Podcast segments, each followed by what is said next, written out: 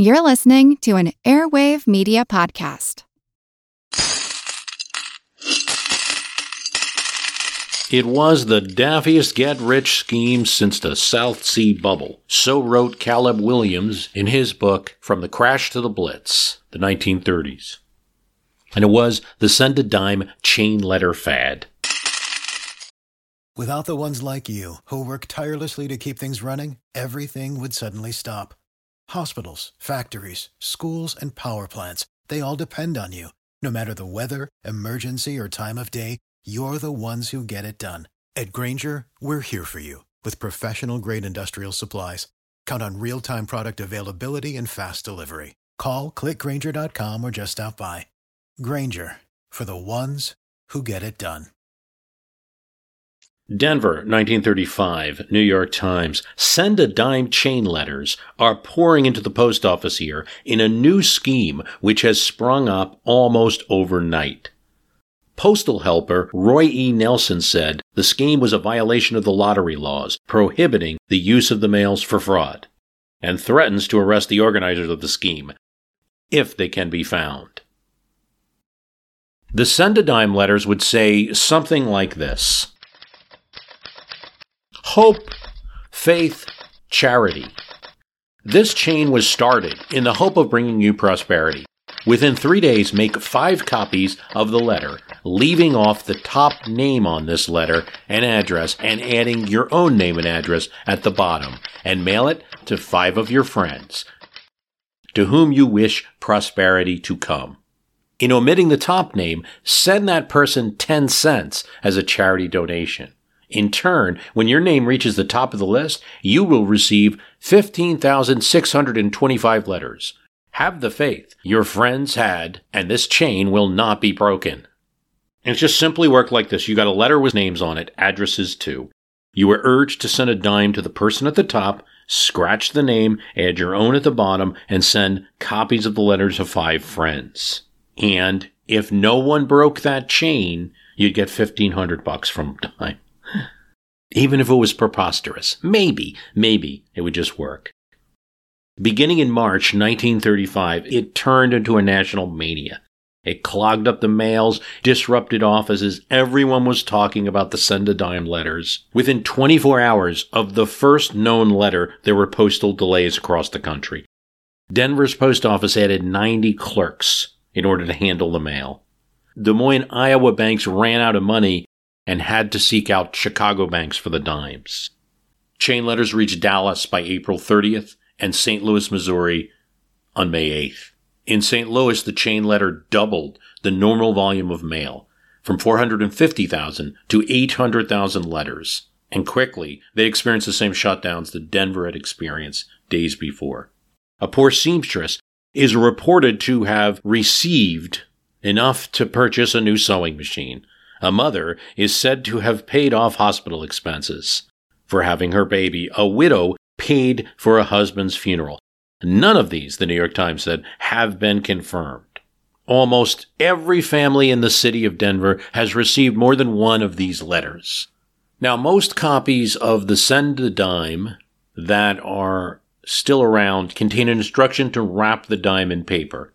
As one chain letter expert says, a loose coin can work through the edge of an envelope with the jostling of transport or be slung out deliberately.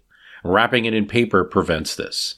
Many of these send a dime letters up the ante and said send 25 cents or send a dollar or even more. 10 cents in 1935 was worth about $1.75.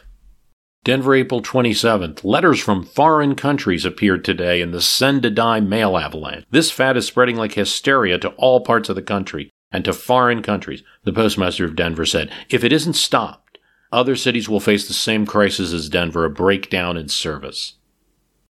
No one got hurt very badly, nor did anyone make a killing.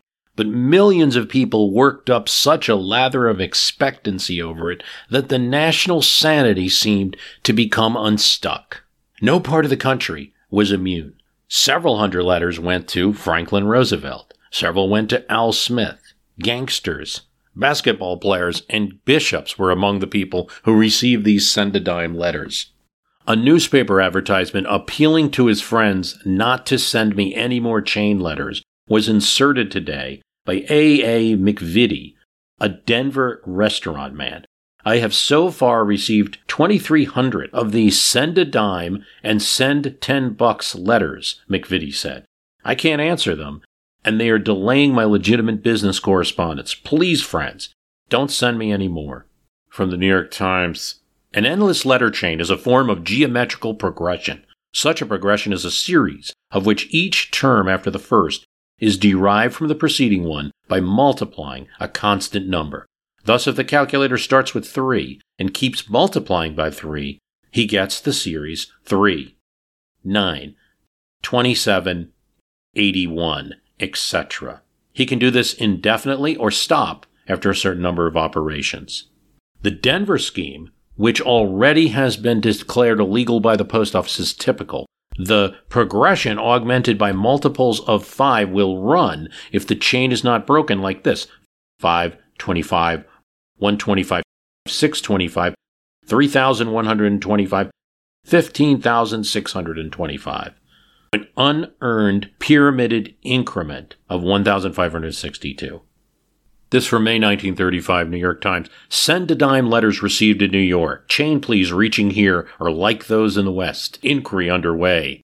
The send a dime chain letter scheme, which flooded the Denver post office with mail last month, has reached New York. It was learned yesterday. The letters have been received by many persons here, and 70 in one big advertising agency are known to have done their bit to keep the chain going by sending out dimes and writing additional letters.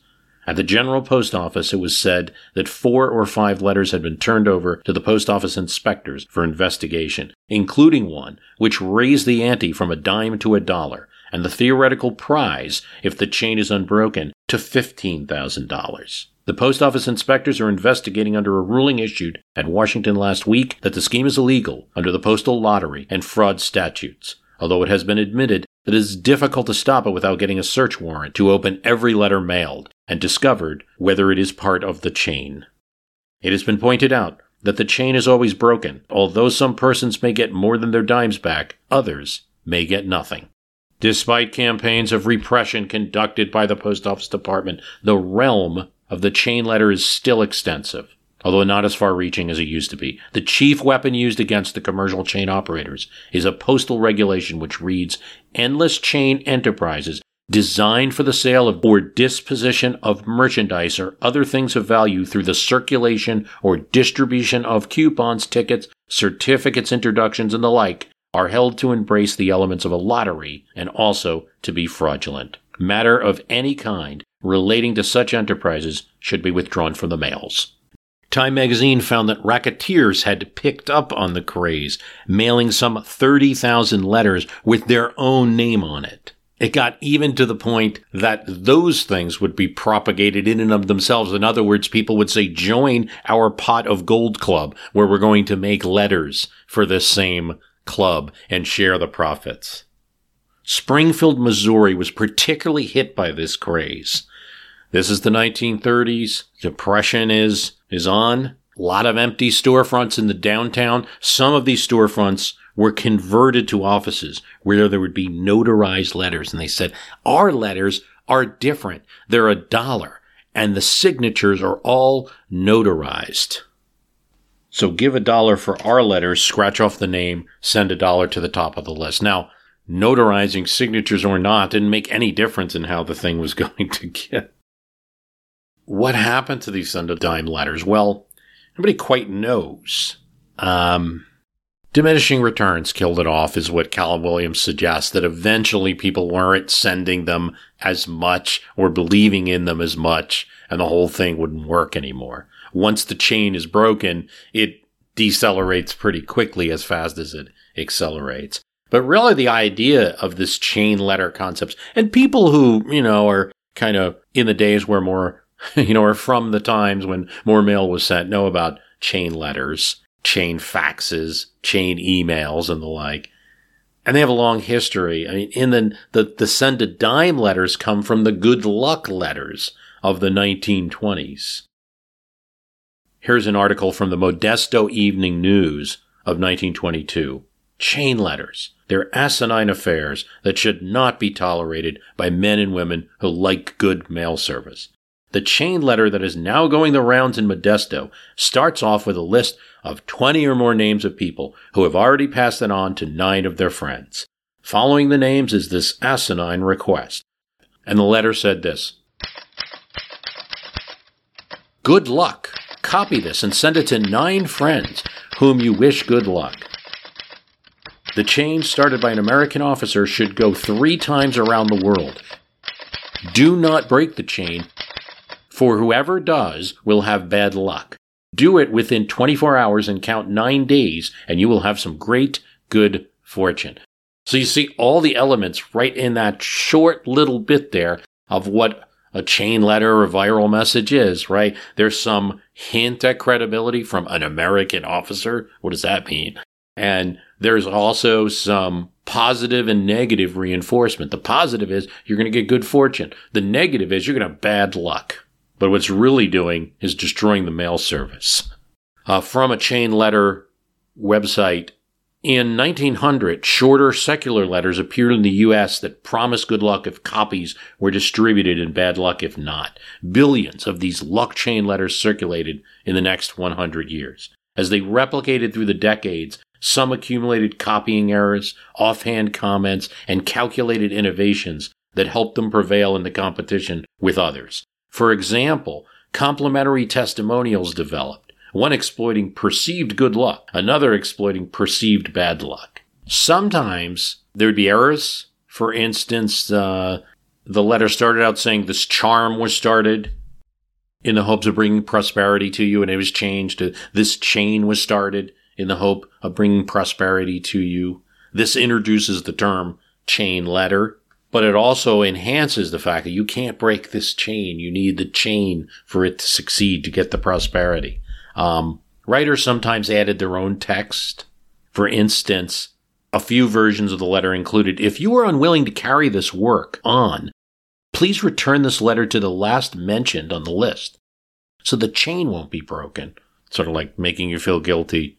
In the 1970s, a luck chain letter from South America that touted a lottery winner invaded the U.S. and was combined on one page with an indigenous chain letter. This combination rapidly dominated circulation.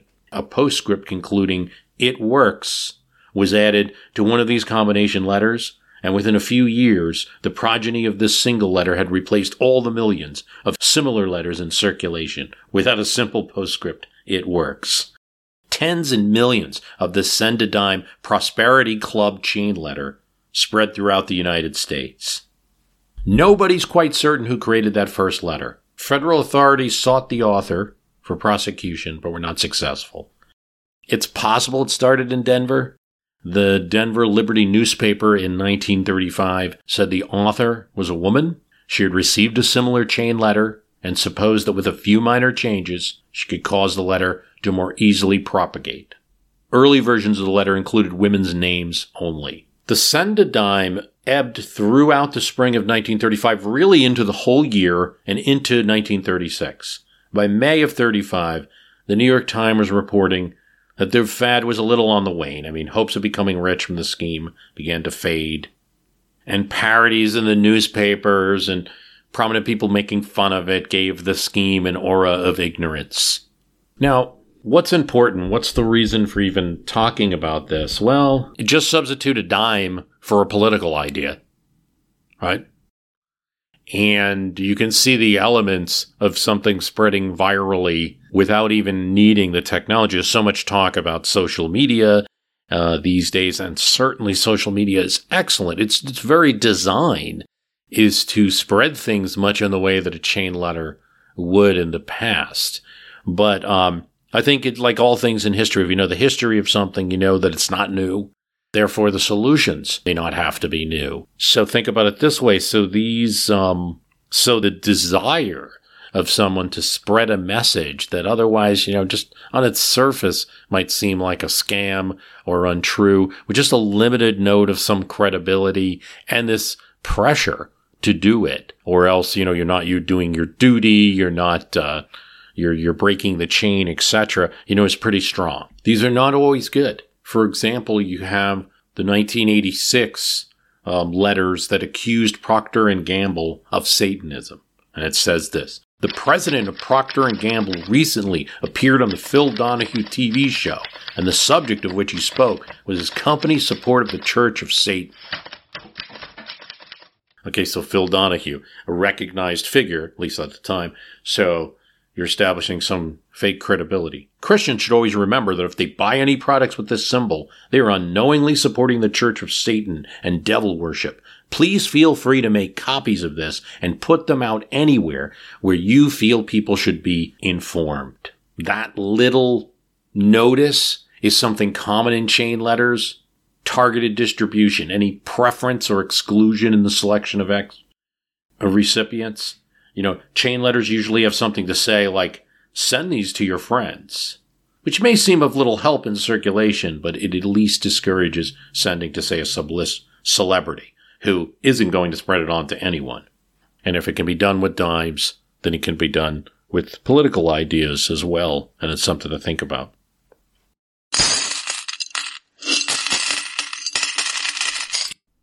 You could do many things in 19th century politics, but you didn't mess with the Grand Army of the Republic.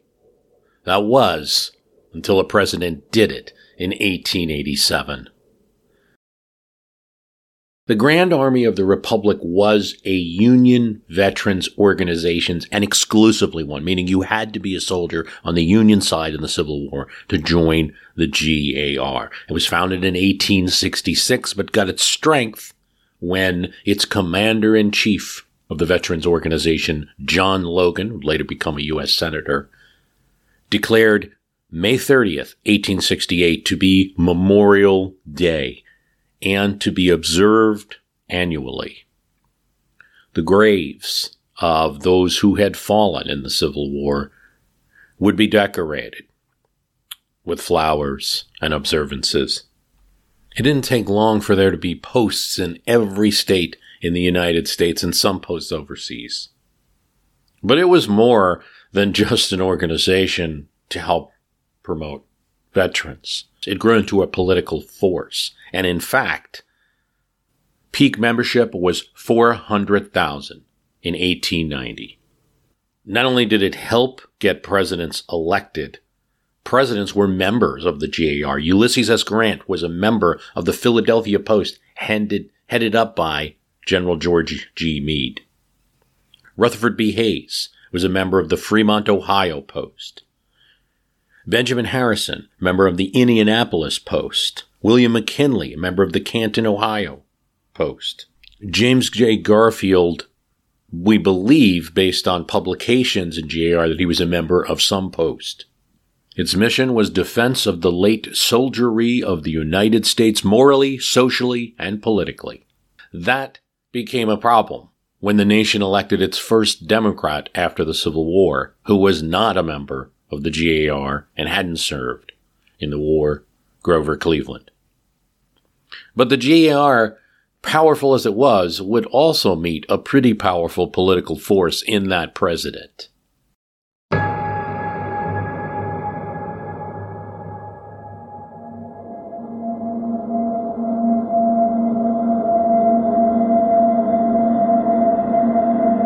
The situation called for light touch, but that was not Grover Cleveland's style. Grover Cleveland, hired in part as president for his stance on civil service reform that made him amenable to independent minded Republicans as well as Democrats to get them to support a person of the opposite party. He issued more vetoes than any president before. Actually, at 414 vetoes in his first term, Grover Cleveland issued more than double all the presidents before him. Including Ulysses S. Grant, who there was a big deal of when he made 93 vetoes.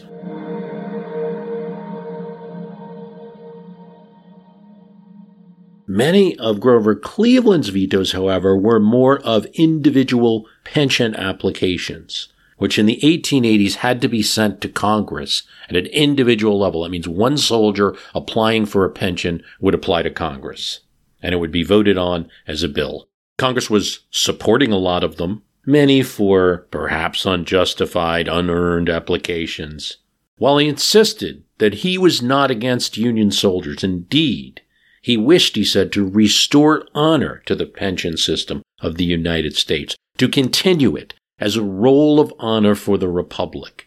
He constantly ran up against the Grand Army of the Republic, the organization of Union veterans. Grover Cleveland was not their favorite president, first Democratic president, support of the former Confederate states in his election, and Cleveland had not served. He paid a Polish immigrant to serve in his place, which one could do at that time. He did support the war through his funding, but not through his personal service. To the Grand Army of Republic, the president was a shirker. Cleveland and the Grand Army of Republic battled over the Blair Bill. The Blair Bill for pensions called for any veteran who served up to 90 days to receive a pension of $12 a month when they hit the appropriate age. Cleveland vetoed it, calling it a roll of fraud.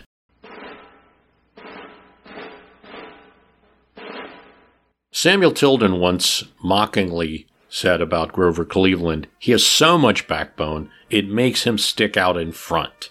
And Edward Bragg, once said at the Democratic National Convention that nominated him, Cleveland became loved in New York not just for his character, but also for the enemies he had made.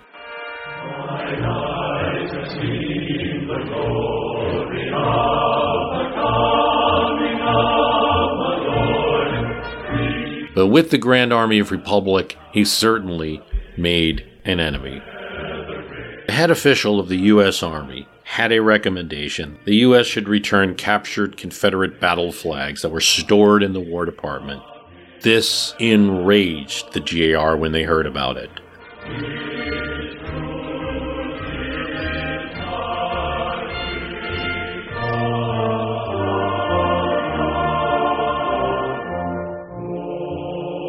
Lucius Fairchild, the national commander of the GAR, said, May God palsy the hand that wrote that order. May God palsy the brain that conceived it, and may God palsy the tongue that dictated it.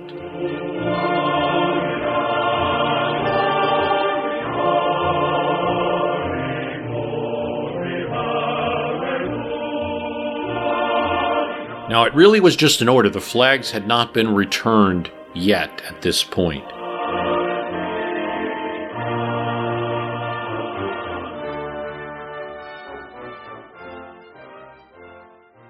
But nonetheless, the GR is going to denounce Cleveland as a viper, a traitor, a hater of Union veterans. For the ones who work hard to ensure their crew can always go the extra mile, and the ones who get in early so everyone can go home on time, there's Grainger, offering professional grade supplies backed by product experts so you can quickly and easily find what you need. Plus, you can count on access to a committed team ready to go the extra mile for you. Call, clickgrainger.com, or just stop by. Grainger, for the ones who get it done.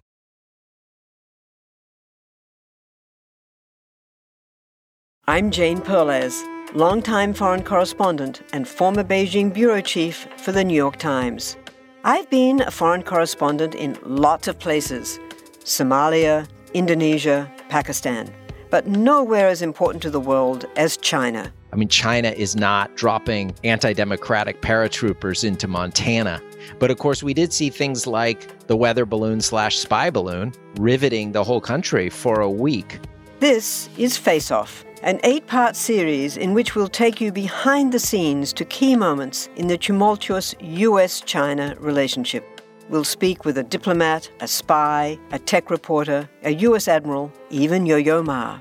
Plus, my pal and noted China historian Rana Mitter joins the conversation. We'll look at what's driving the two nations apart and explore whether anything can help bring them back together. Face Off launches April 9th. From Allan Nevins' Grover Cleveland A Study in Courage. In April 1887, it occurred to Adjutant General Richard C. Drum that the Union and Confederate flags stored in the basement and attic of the War Department and rapidly falling into dust were a nuisance Survivors of Union regiments had sometimes applied for the return of their colors and had always gotten them. Drum was a Republican and a member of the GAR. He suggested to the Cleveland administration that it would be a graceful act to anticipate such requests by transmitting all the flags, both Union and Confederate, to the various states. The president verbally assented, and his Secretary of War returned the Adjutant General's memorandum with the endorsement, the within recommendation approved by the President. The actual response, once the order was published, was a stunning surprise. It is important to discriminate between a great body of sincere protests, intended merely to induce Cleveland to retrace his step, and a body of purely malicious and partisan protests, intended to discredit the president. Governor Martin of Kansas wired the president that the act was an insult to the heroic dead and an outrage on their surviving comrades. Senator Manderson of Nebraska sent Cleveland a long letter citing Vattel, Halleck's international law, and other authorities in opposition to a return of captured flags.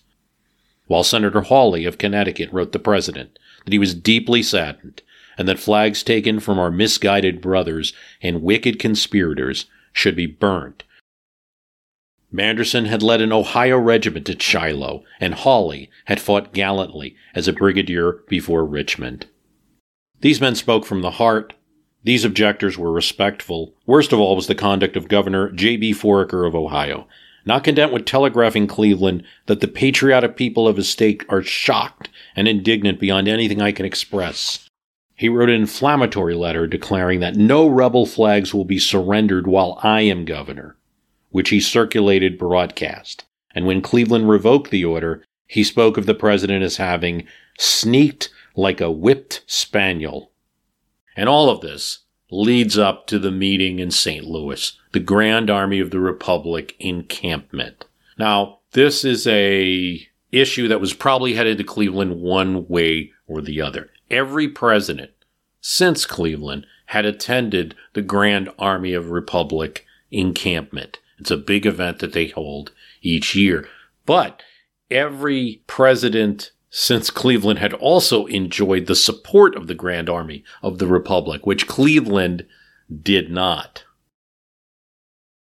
In 1887, as we get up to the St. Louis meeting, the local Grand Army posts are passing resolutions. It's not just individual members saying, it's posts that are passing resolutions of their members condemning the president as a traitor, as a Catiline. A post in Iowa goes so far as to instruct its committee to write resolutions in burning letters of red on blood red paper, to enclose them in a blood red envelope and tie with crimson stained ribbon to demonstrate the penalty of treason is death. Well, Cleveland has a dilemma. Now, is he going to go to St. Louis, probably be harassed, shouted at, perhaps even threatened? You know, security for presidents wasn't that tight. But if he doesn't go, is he going to get called a coward? Cleveland was not a man to hesitate.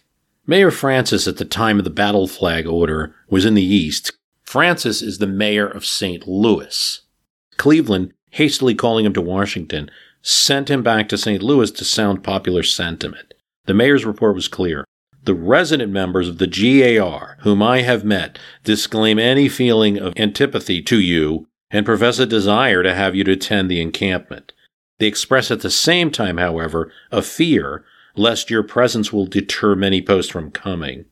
I find a growing sentiment among the local GAR to have you decline the invitation to the encampment and to enable you to do so gracefully, that they're asking me to originate a movement inviting you to attend our annual fair pageant, which will be held the week after the encampment.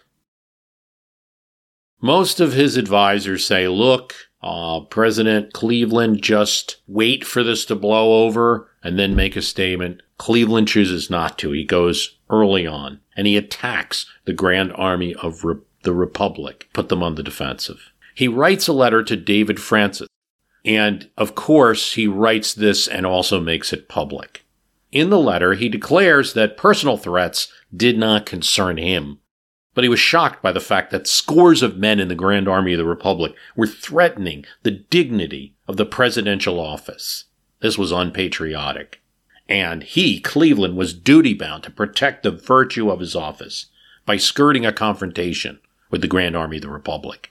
The threat of personal violence and harm in case I undertake this trip in question, which scores of misguided, unbalanced men under the stimulation of excited feeling I've made, are not even considered, but I should bear with me there the people's highest office, the dignity which I must protect. So in other words, I'm not afraid. I can go there and have this kind of like, um, harassing, haranguing, meeting, shouting at people, having people shout at me, but I am the owner of the presidential office and all the dignity that comes with it. And I can't submit to that. And then Cleveland takes two steps. He changes his itinerary, having written this message, to avoid going to the encampment. And then, relying on a technicality, he says, actually, the return of the Confederate battle flags, that has to be decided by Congress. So he kicks it to them. Here's what uh, Allan Nevins says The letter threw the GAR upon the defensive. Its offices had never repudiated the outrageous utterances of such members as Fairchild and were left in an unhappy position. Scores of editorials denounced them. When Cleveland attended the Clinton Centennial in July, he devoted his brief evening speech before his old neighbors to the subject of the dignity of the presidential office. Moreover, he showed unusual adroitness in heightening the popular impression that the Grand Army of the Republic was in the wrong. When the letter to Mayor Francis was published, 150 veterans of Lynn, Massachusetts had just arrived in Washington from a tour of the Virginia battlefields. A newspaper quoted one of them saying as they would not call upon the president. We can see enough rebels south, he said. The indignant post thereupon ob- obtained permission to wait upon Cleveland, marched into the East Room, and cheered him vigorously. I want you to understand, said Cleveland, that I have lost no confidence in the GAR as an organization. It is incomprehensible to me that men who have risked their lives to save the government should return home to abate one jot or title of respect and support which every good citizen owes to the constituted authorities. He shook them all, he took them all by the hand, and forming anew in the front of the White House, they gave him and Mrs. Cleveland the marching salute as he went for his afternoon drive. This according to the New York Herald. He also drove home his attack on the intolerant element among the veterans by a letter to a Pennsylvania Post which had asked for a donation and got it. This is what Cleveland writes. No one can deny that the Grand Army of the Republic had been played upon by demagogues for partisan purposes and has yielded to insidious blandishments to such an extent that it can be regarded by many as an organization which has wandered a long way from its original design. Such a sentiment not only exists, but will grow and spread unless within that organization something is done to prove that its objects are not partisan, unjust, and selfish. Though it was bad enough to have a president abused in terms worse than any used since Andrew Johnson's time, it was worse to hear section taunting, section again. The North listened to excited talk about rebels and slave drivers, and the South to angry denunciation of tyrants and robbers. While the Tribune spoke of the battle flags as mementos of a foul a crime as any in human history. The New Orleans State said that it looked forward to the day when some foreign war will compel the cowardly rapscallions of the Republican Party to recognize that the South will do far more than they to protect the flag about which they are always croaking. Well, a lot of people argue that that was the case, right? Um, that uh, certainly, starting with the Spanish American and World War II, you had North and South fighting together, and that was always the goal. So, um, a little bit there about Grover Cleveland facing a lot of abuse in a situation over battle flags over the Civil War and its memory just 20 years after events.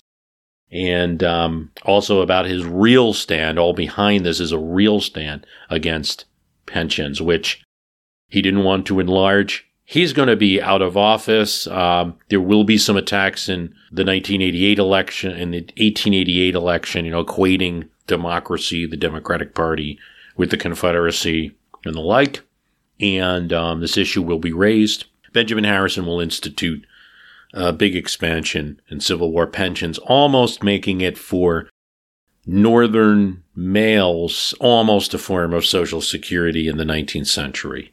Despite all this and gaining some public standing from the dispute, Union veterans were not a good demo for Cleveland. And you know, Cleveland loses in 1888 in a very narrow result. Hinging on the state of New York, it's very possible that the loss of such support from the GAR hurt his chances of getting a second term without, you know, waiting a term to do it. He'd return in 1893, but he'd never quite be popular with veterans.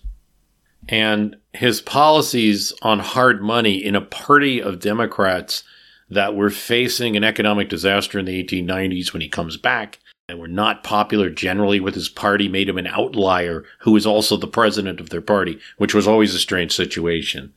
Just one example of it is Alabama Senator John T. Morgan, a Democrat just like Cleveland, who summarized the opinions of many by saying, I hate the ground that man walks on. And that's within his own party.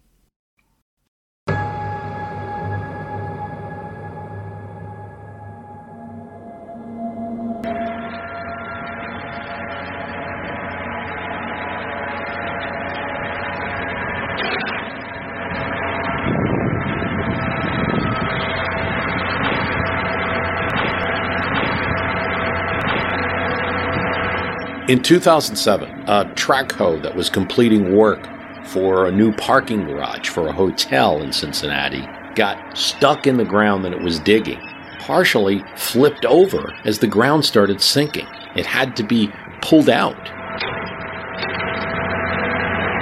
The construction crew was completely surprised by it, but historians weren't.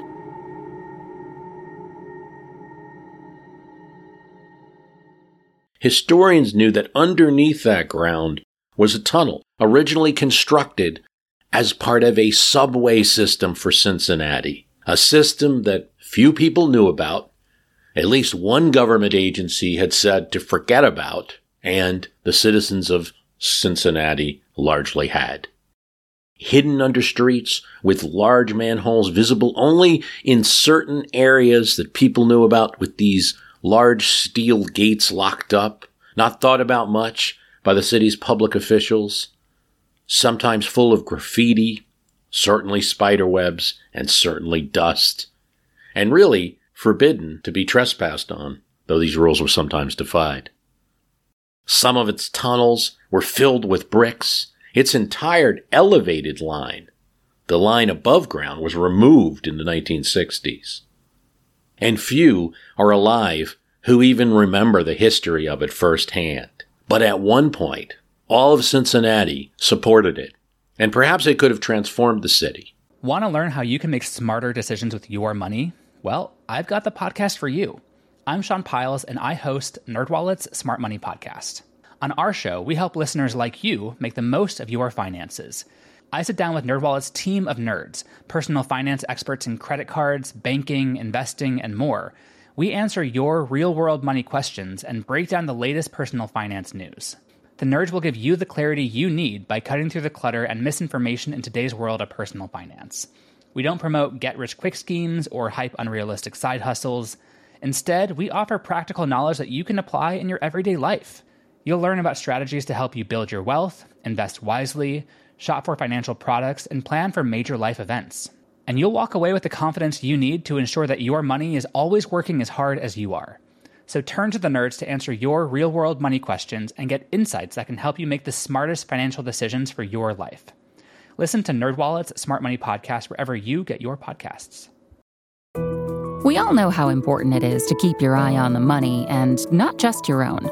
To follow trends, track financial situations, follow gains and losses, check out the Yahoo Finance Podcast.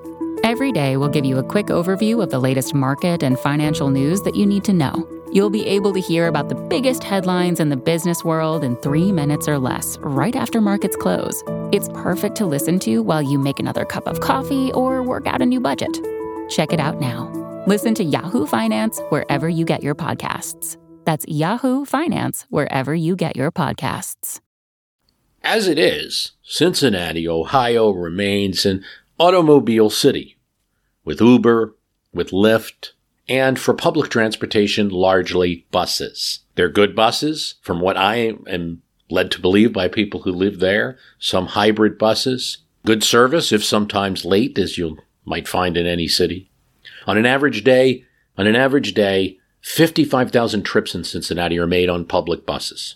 But the metropolitan region of Cincinnati has over 2 million people. That means it ranks 46 out of 50 in terms of bus ridership. And ridership has even fallen, and the city is looking at downsizing to smaller buses. It's been estimated from a 2014 study that Cincinnatians spent an additional 60 hours behind the wheel because of the traffic congestion there.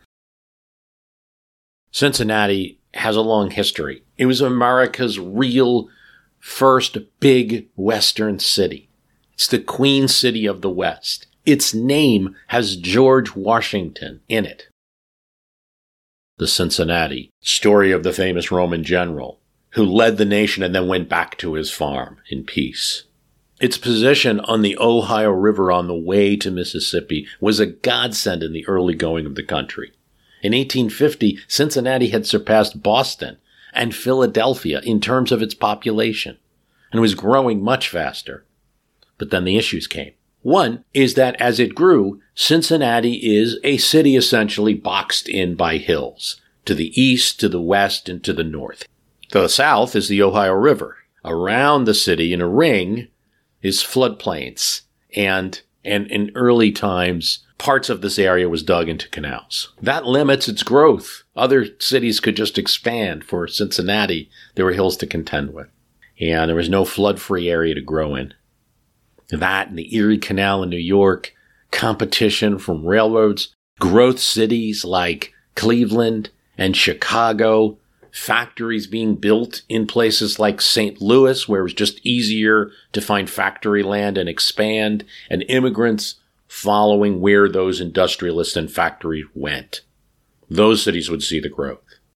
But as you get to the 19 teens, mass transit's a big deal. New York, Boston already built their subways, and by April 1916, Cincinnati's looking to join. The leadership in the city proposes a $6 million bond issue for the construction of a project that would become the Rapid Transit Loop. 16 miles of subway tunnels encircling the city, using ravines, canals, hillsides that were unpopulated, cutting in, digging great tunnels, enclosing them, you see this in an article published in the Cincinnati Commercial Tribune. This is the final words of the Citizen Rapid Transit Loop Committee. We believe that the city we love, our home, is at the turning point, and that with the coming of rapid transit, we have the beginning of a greater, more prosperous, healthier, and happier Cincinnati.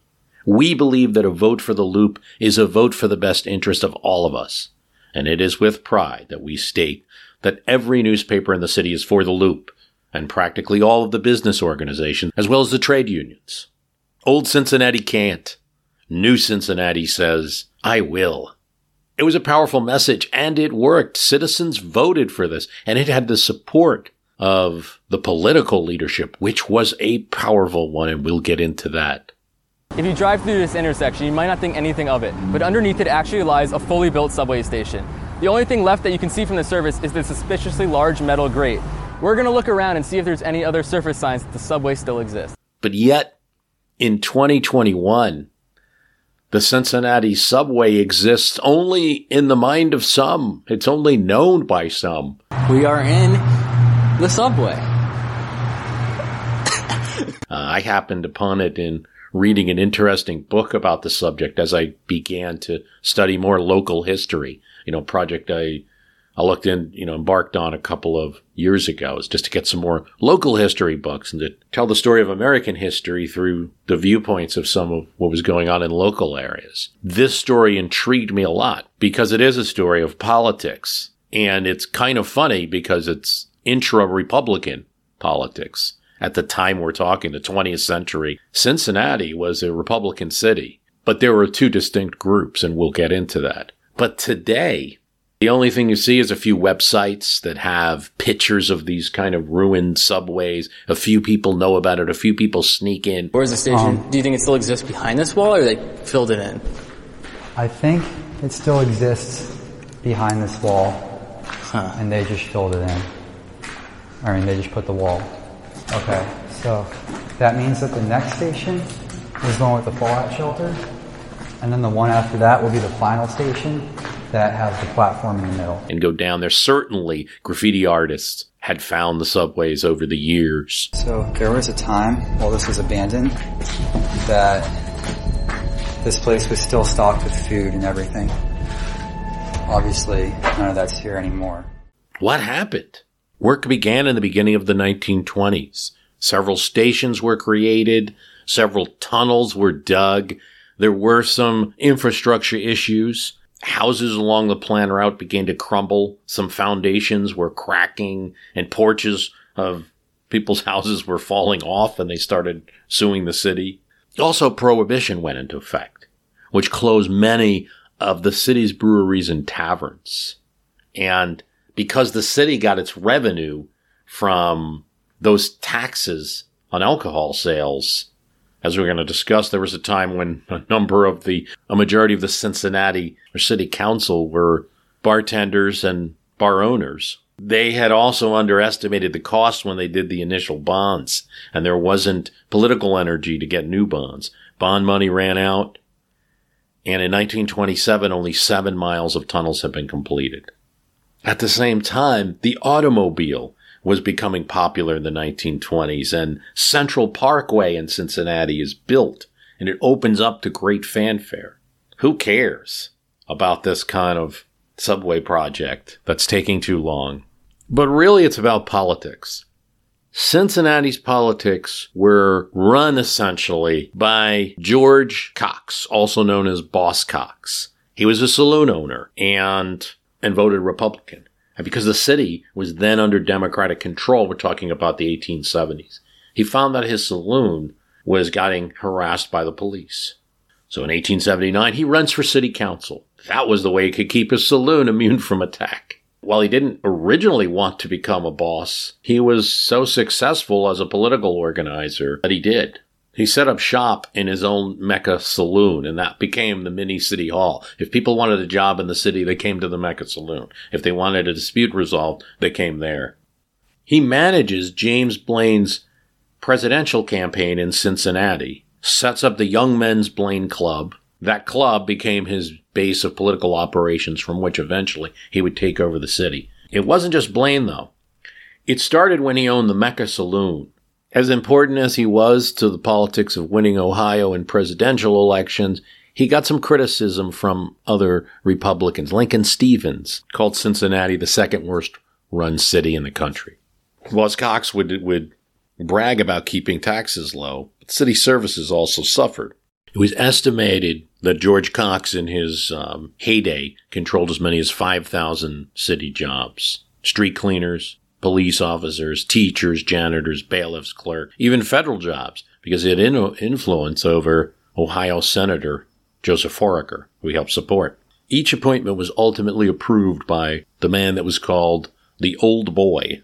William Taft makes a speech in 1905 saying, he's not president at this time, the government under the machine is constantly described as a very corrupt one. Cincinnati will vote for Woodrow Wilson in the 1912 election. Well, a couple things are going to contribute to um, Cox's uh, loosening of the power. Um, there were always attempts.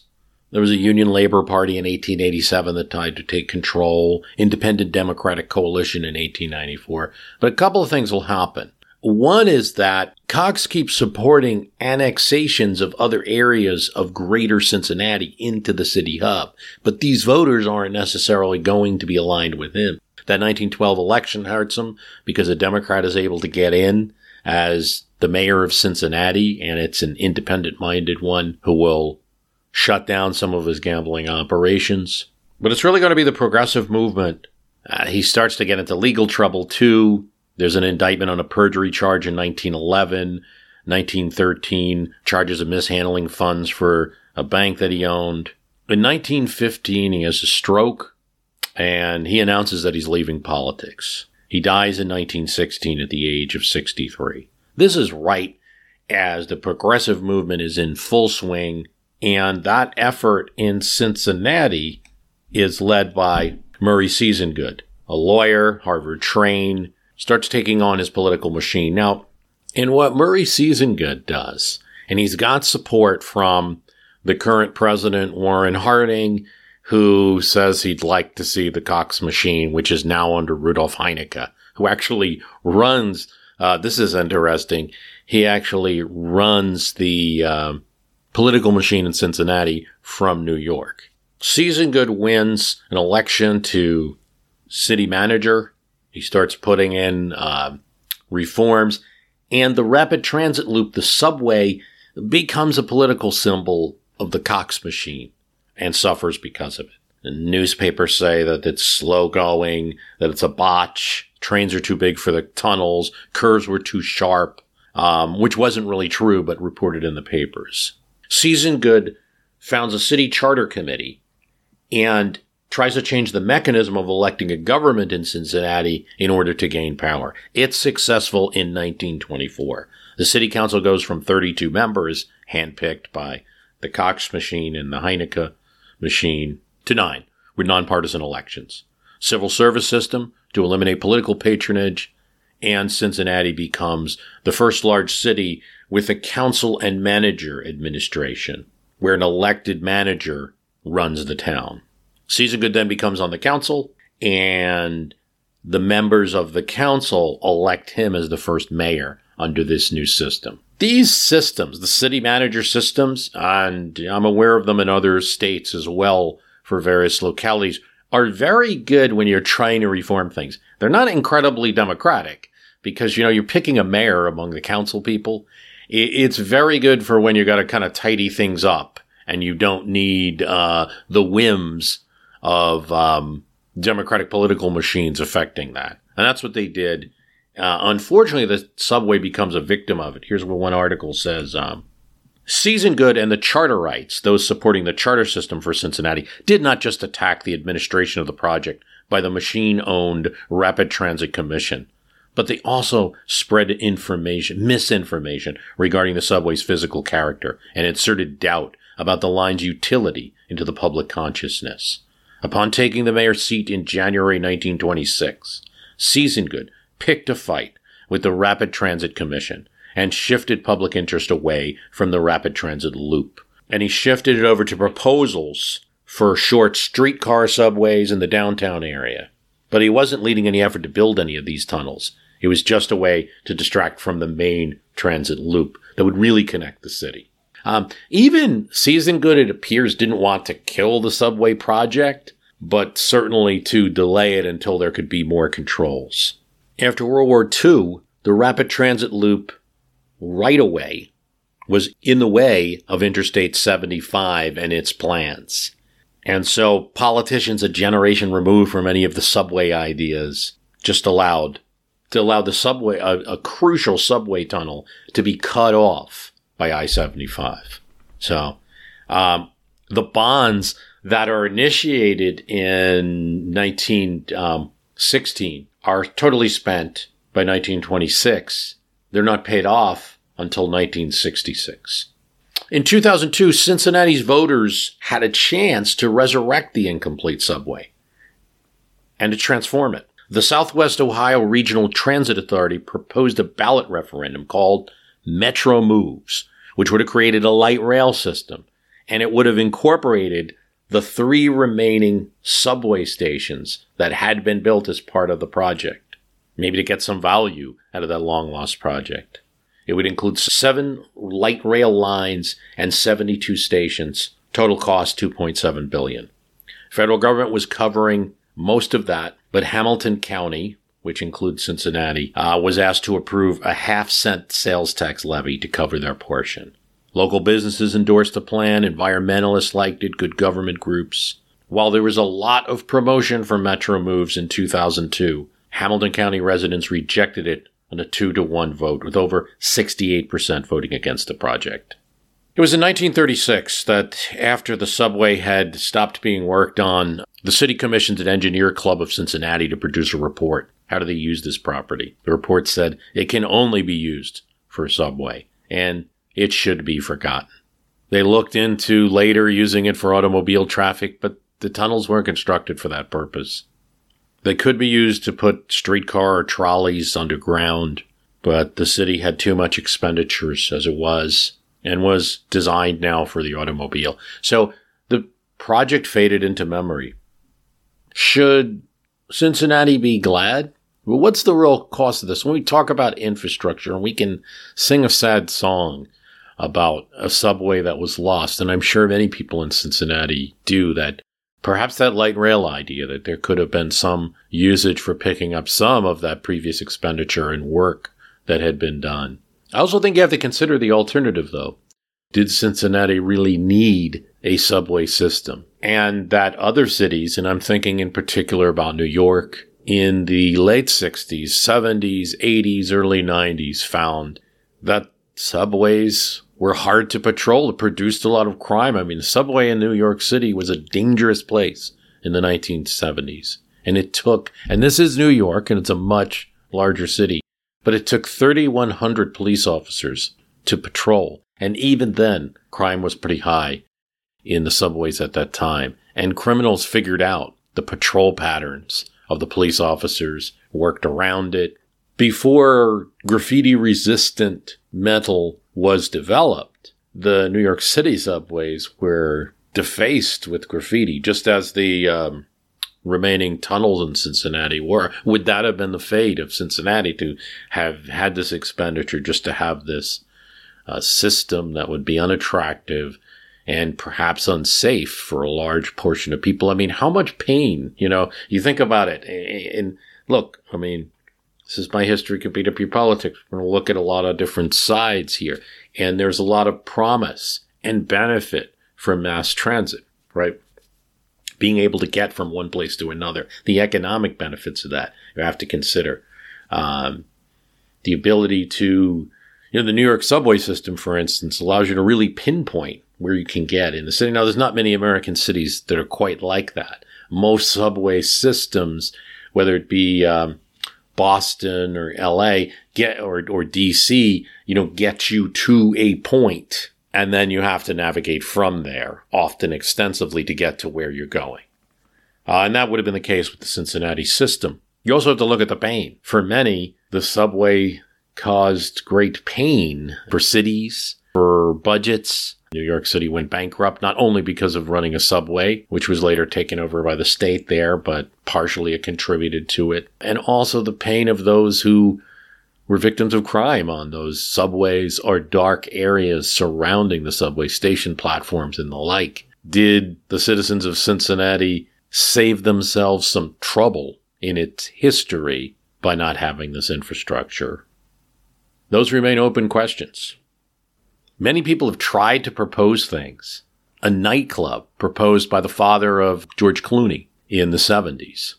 Perhaps it could be used as a bomb shelter, they thought in the 60s. There was even a proposal to store wine in it. And finally, most recently, could it be used for movie producers who needed to show a subway but couldn't afford to close down a subway in a major city? Hey, we've got a ruined subway here in Cincinnati. You can film. They proposed it to the producers of Batman.